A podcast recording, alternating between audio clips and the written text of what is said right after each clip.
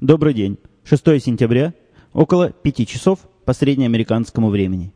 14 выпуск подкаста «Атом Путуна».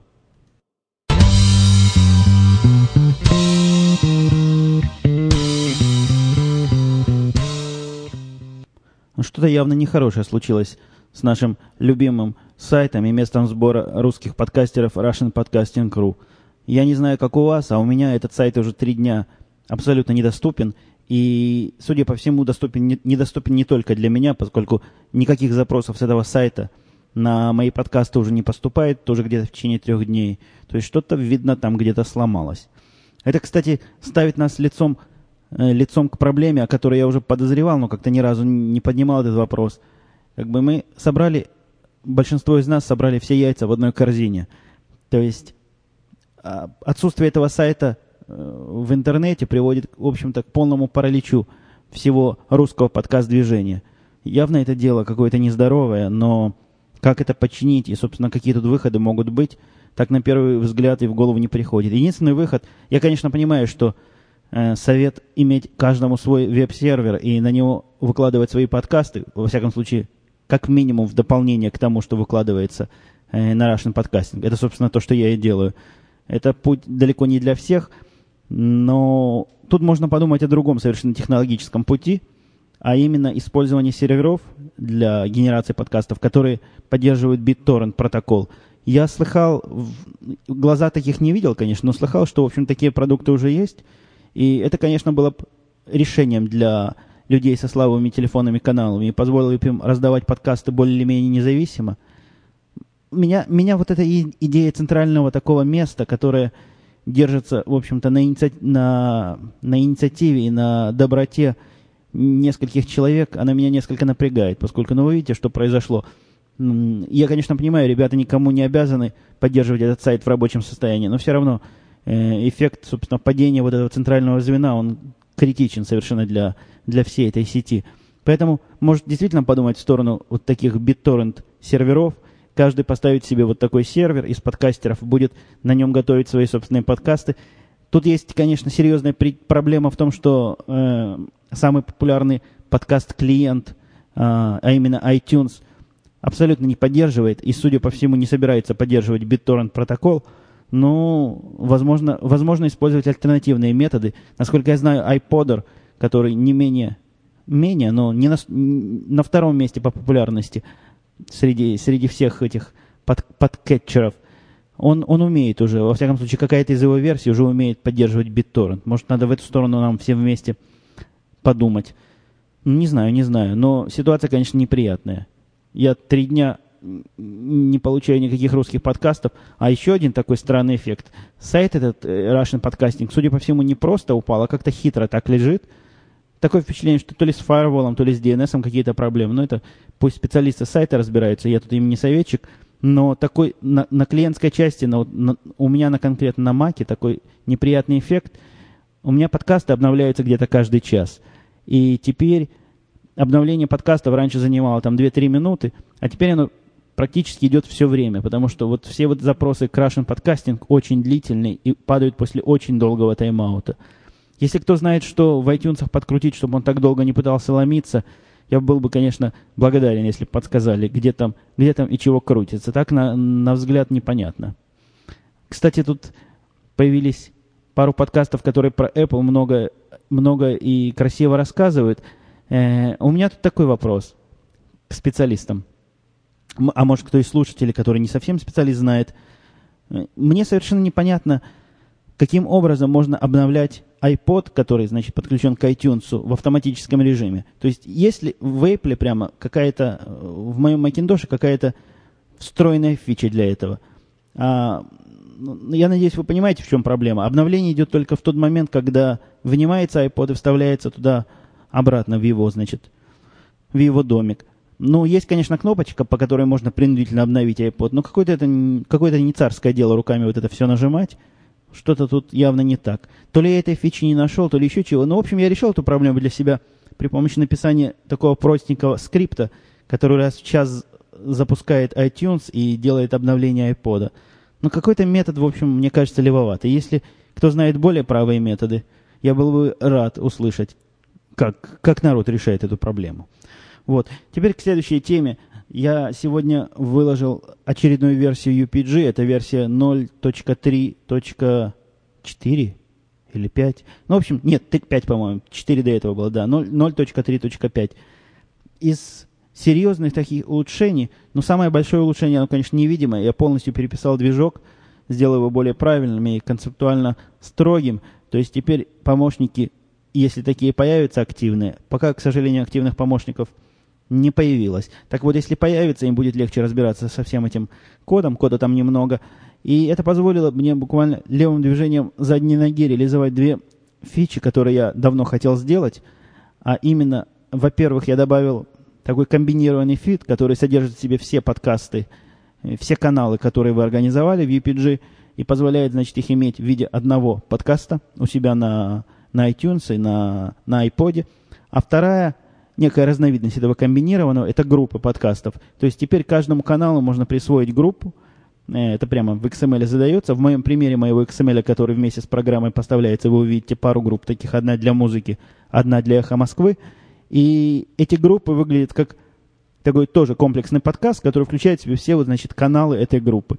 На мой взгляд, фича очень удобная, и, и во всяком случае, мне она, мне она явно полезна, возможно, она будет полезна и вам. А теперь совсем уже в другую, буквально в противоположную плоскость коснемся немножко. Меня тут некоторые мои слушатели спрашивали и в письмах, и по ICQ, и по другим каналам коммуникации. Причем действительно немалое количество из моих слушателей этим вопросом интересовалось. Интересовали, что, собственно, происходит у нас на юге, вот в Новом Орлеане, в Луизиане. И, и я понимаю их вопрос, поскольку, глядя на то, как Первый канал это дело освещает, все это выглядит весьма странно. Ну, вы, наверное, в курсе, что там прошел ураган, и буквально уничтожил огромный город, там многоми... многомиллионный город, там масса пострадавших, и в новостях все больше и больше рассказывают про то, значит, как э, войска борются с мародерами, и там на улицах чуть ли не бои устраиваются. Насколько я знаю, ситуация там примерно следующая. Но опять же, это не истина в последней инстанции, но насколько мне это видится, э, совершенно известный факт, что вот в этих, вот в этих двух штатах, особенно в Новом Орлеане, процентов 80 населения черных. И, и я ничего, в общем-то, лично против черных не имею, но, как вы знаете, среди черных там всяких босиков и бандитов, всяких таких бандитских формирований э, статистически больше, чем среди белых. И вот до того, как весь этот ураган... Этот ураган предсказали за, задолго до его появления, и было предупреждение, и была настоятельная просьба, буквально такая, чуть ли не насильно вывозили, всех покинуть город, но где-то 100 тысяч плюс-минус 100 тысяч гавриков, значит, отказались выезжать, бог знает по каким причинам. Но я думаю, по причине общей необразованности и недоверия правительству, и неверия того, что вот ураган вот такое может с ними наделать.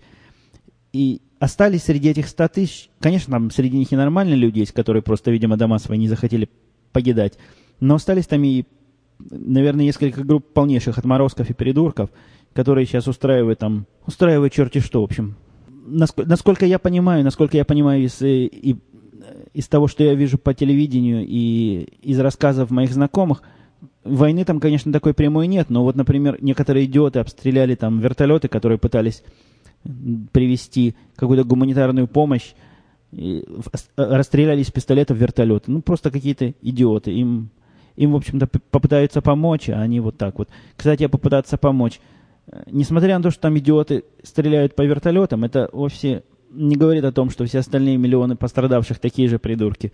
Э, это люди, которые лишились, ну, буквально всего. И им, им нужна всяческая разная помощь. Я, конечно, понимаю, что аудитория, которая меня слушает, в большинстве своем вряд ли, вряд ли способна как-то помочь, но, но если вдруг, вы знаете, адрес сайта redcross.org – там буквально в две минуты можно сделать любое пожертвование, минимальное в 5 долларов, хотя бы какое-то, видимо, видимо, поможет. И в такой ситуации, мне кажется, нужно помогать друг другу. Я свое пожертвование уже сделал, и, в общем-то, призывать вас к этому, конечно, не могу, но если вдруг найдете возможным и, и захотите, и будет, будут деньги, время и желание, зайдите и попробуйте что-нибудь им подарить, как-нибудь им помочь. Я последние два дня активно занимался такой проблемой, которая может быть любопытна слушателям. поскольку она определенной стороны характеризует э, отношение местного населения к легальным продуктам и вообще к легальности. Я когда устраивался на работу сюда, подписал такую очень серьезную бумагу, по которой я не имею права на компьютерах рабочих, а я дома работаю, компьютер у меня тут дома, в принципе, могу ставить, что хочу технически.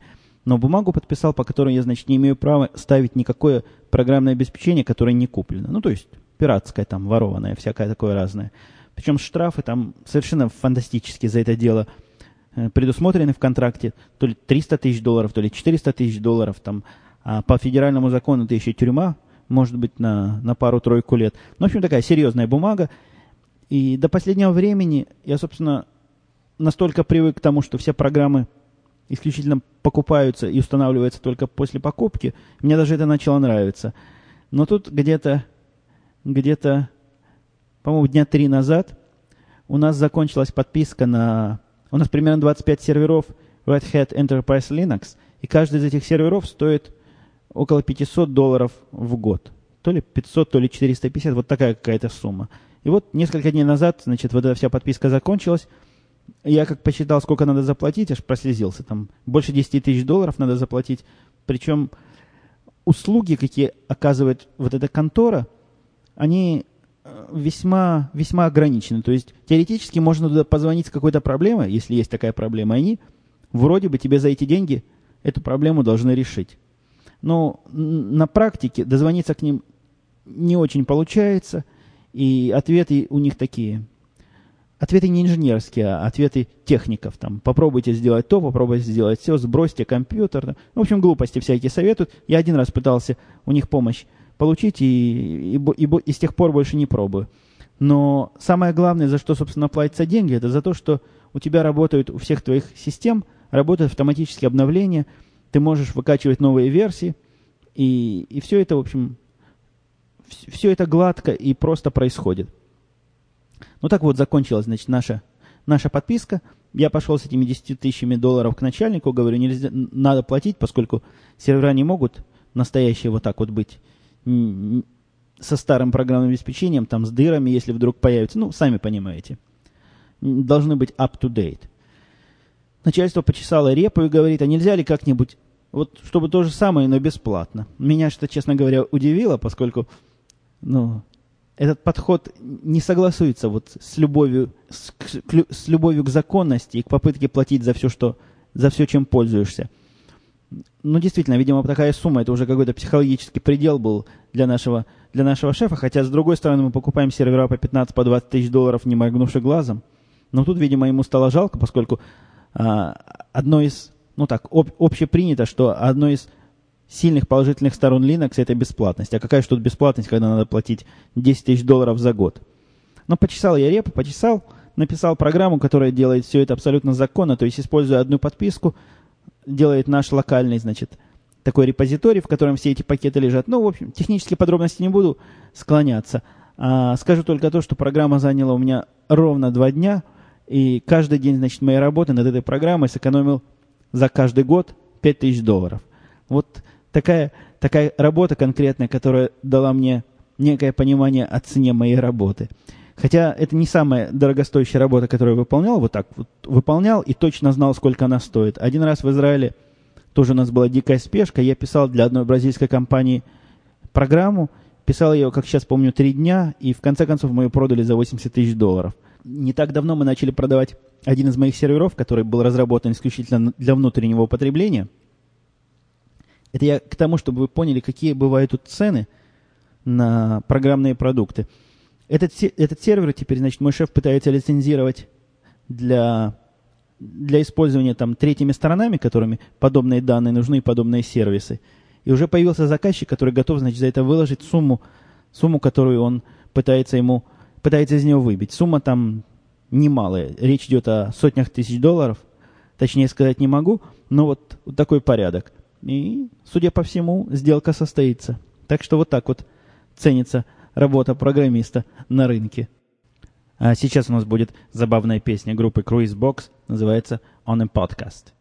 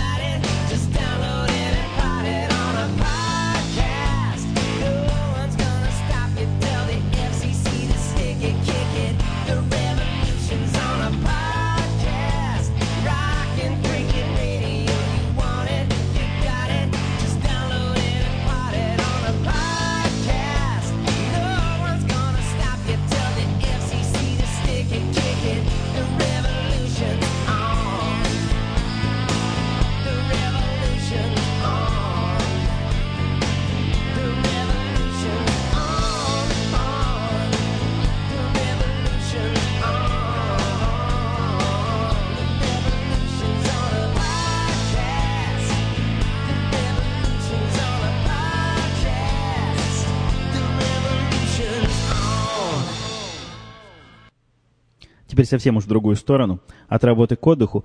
У нас последние три дня, вот суббота, воскресенье, понедельник, были такие длинные, длинные выходные, такой long weekend, связанные с праздником, который, я так понимаю, он здесь им заменяет 1 мая, называется Labor Day, День труда.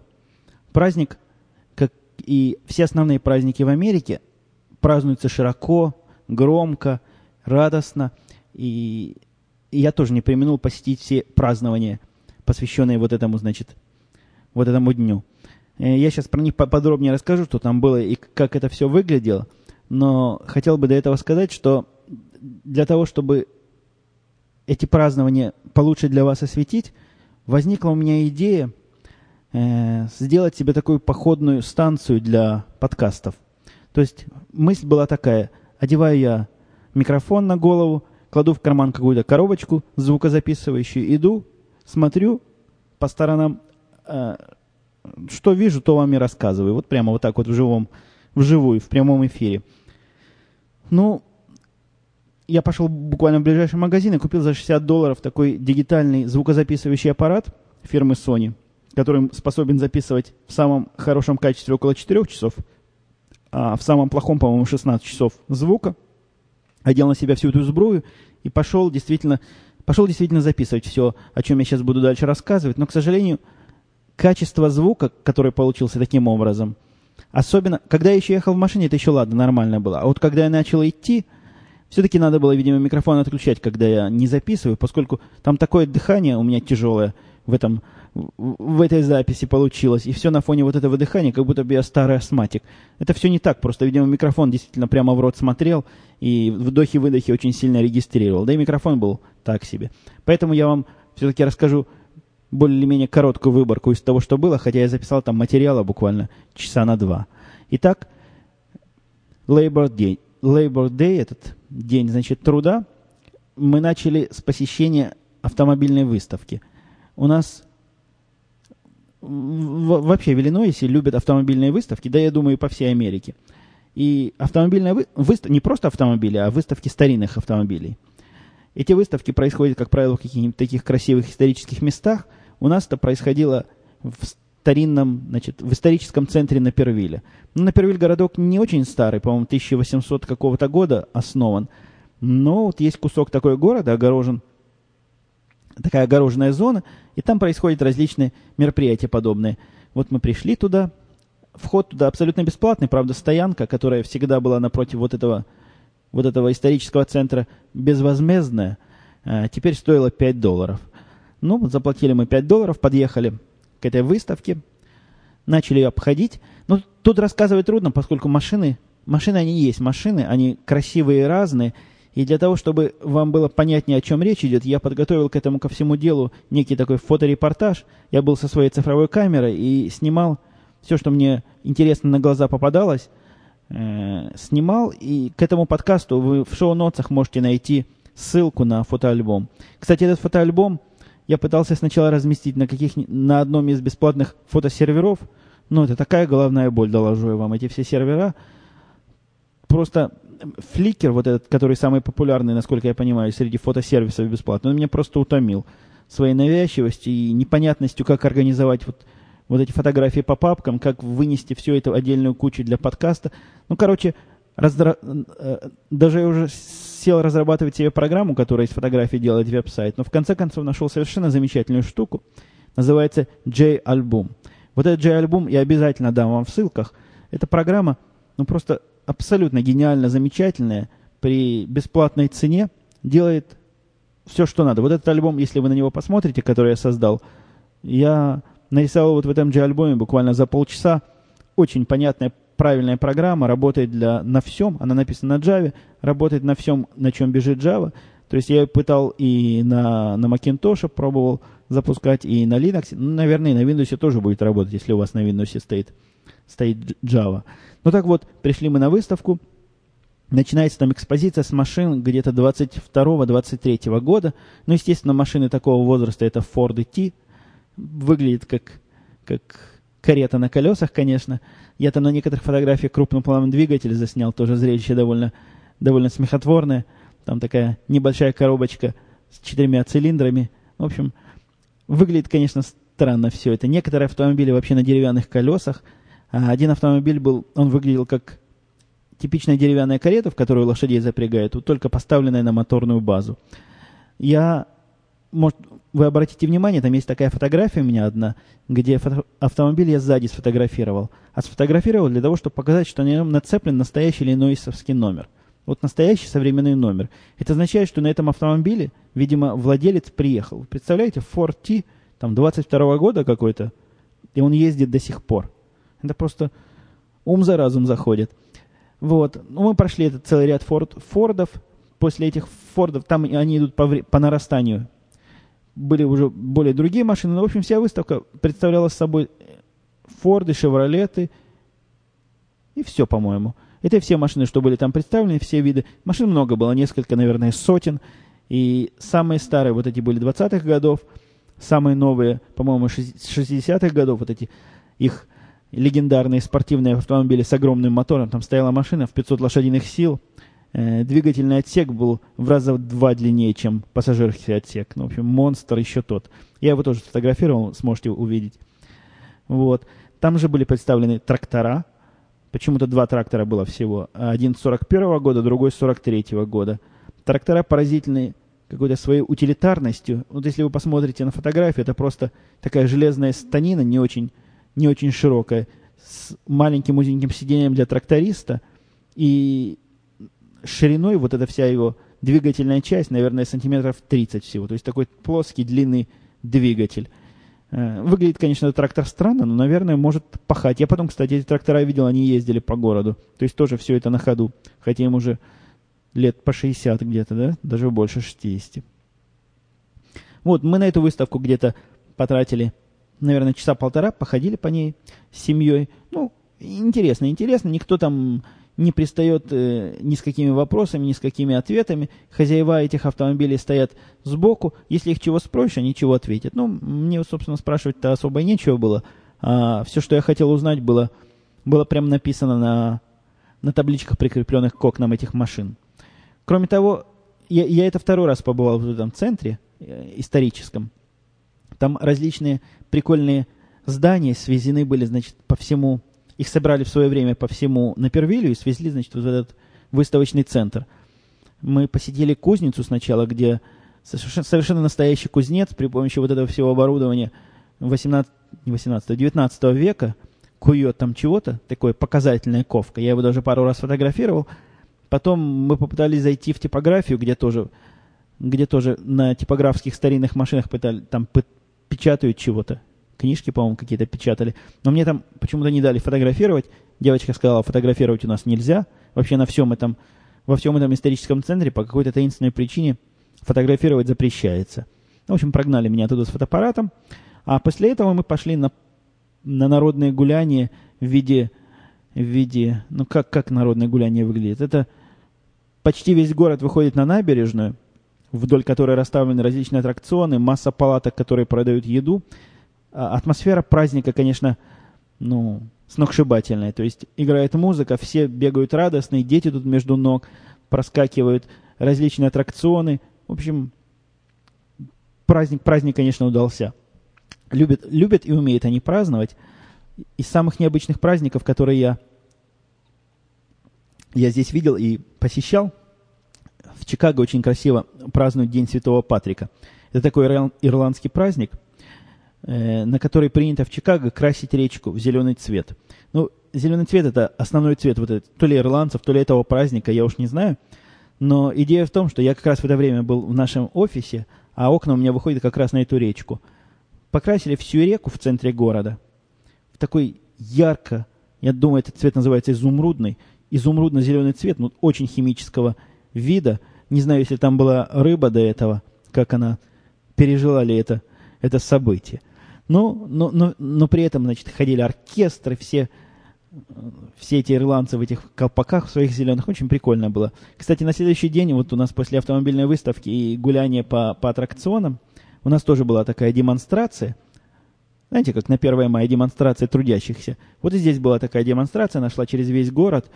И до этого мы купили газетку, не купили, бесплатно взяли газетку, в которой было написано в каждый момент времени, значит, какую она улицу будет пересекать, и можно к этому моменту подойти и поучаствовать. Мы подошли. Это, конечно, зрелище шикарное. То есть, ну, опять же, об этом рассказывать трудно. Я выложил массу фотографий про это, но шли там школы, школьные духовые оркестры, причем очень качественно играли. Шли различные фирмы, которые сами себя, видимо, решили представить. Шли э, тетки с нашей библиотеки э, публичные, вот с этими тележками, в которых они книжки возят. Ну, в общем, все шли с, с чем могут. Проехали какие-то фермеры с овцами, проехали, опять же, вот эти трактора, которые мы видели на выставке. Э, какие-то мужики в форме то ли то ли легионеров, то ли еще, я даже не знаю, чья это, ну, в форме такого сильно 18 века прошли тоже стройным шагом. Потом какие-то каратисты проходили. Ну, в общем, 33 удовольствия. Опять же, я рекомендую вам посмотреть на эти фотографии. Они, они больше скажут, чем, чем мой рассказ здесь. А еще одна тема, которую я хотел сегодня затронуть, тоже как бы вызвана внешними факторами. Я в паре, может даже в тройке подкастов услышал рассуждения по поводу чистоты русского языка и как нам за это всем вместе бороться. Ну, я, я выскажу, что я думаю по этому поводу. А думаю, что все это ерунда собачья. И я не вижу никакого метода, каким образом мы, собственно, можем бороться за эту чистоту. М, Передавить этих носителей неправильного языка мы все равно не сможем. Да пусть себе говорят, на чем хотят. Нравится им вставлять интернетовские словечки в свой разговор. Пусть вставляют, ну, ну что. Что здесь? У нас свобода, демократия. Каждый говорит, что хочет, а, а кто не хочет, тот не слушает. Как, как по-вашему, реально выглядит э, борьба? Что мы с ними сможем сделать? А, Отлучим от эфира или что? За то, что они неправильно говорят? По-моему, ерунда полнейшая. И какое-то это, какое-то популистское такое действие. Я категорически против вот такого, та- так- такого рода движения и такого рода заявлений. Ну, опять же, это мое, мое сугубо личное мнение. Может, кто не согласен, так если хотите, боритесь. А а если вы знаете, как с этим бороться, мне тоже было бы любопытно узнать, собственно, что вы собираетесь сделать, кроме декларации вот этой борьбы за чистоту. Итак, наш лимит времени на сегодня исчерпан. 14 подкаст подошел к концу. Всего хорошего. Услышимся, увидимся в следующем 15 выпуске. Пока.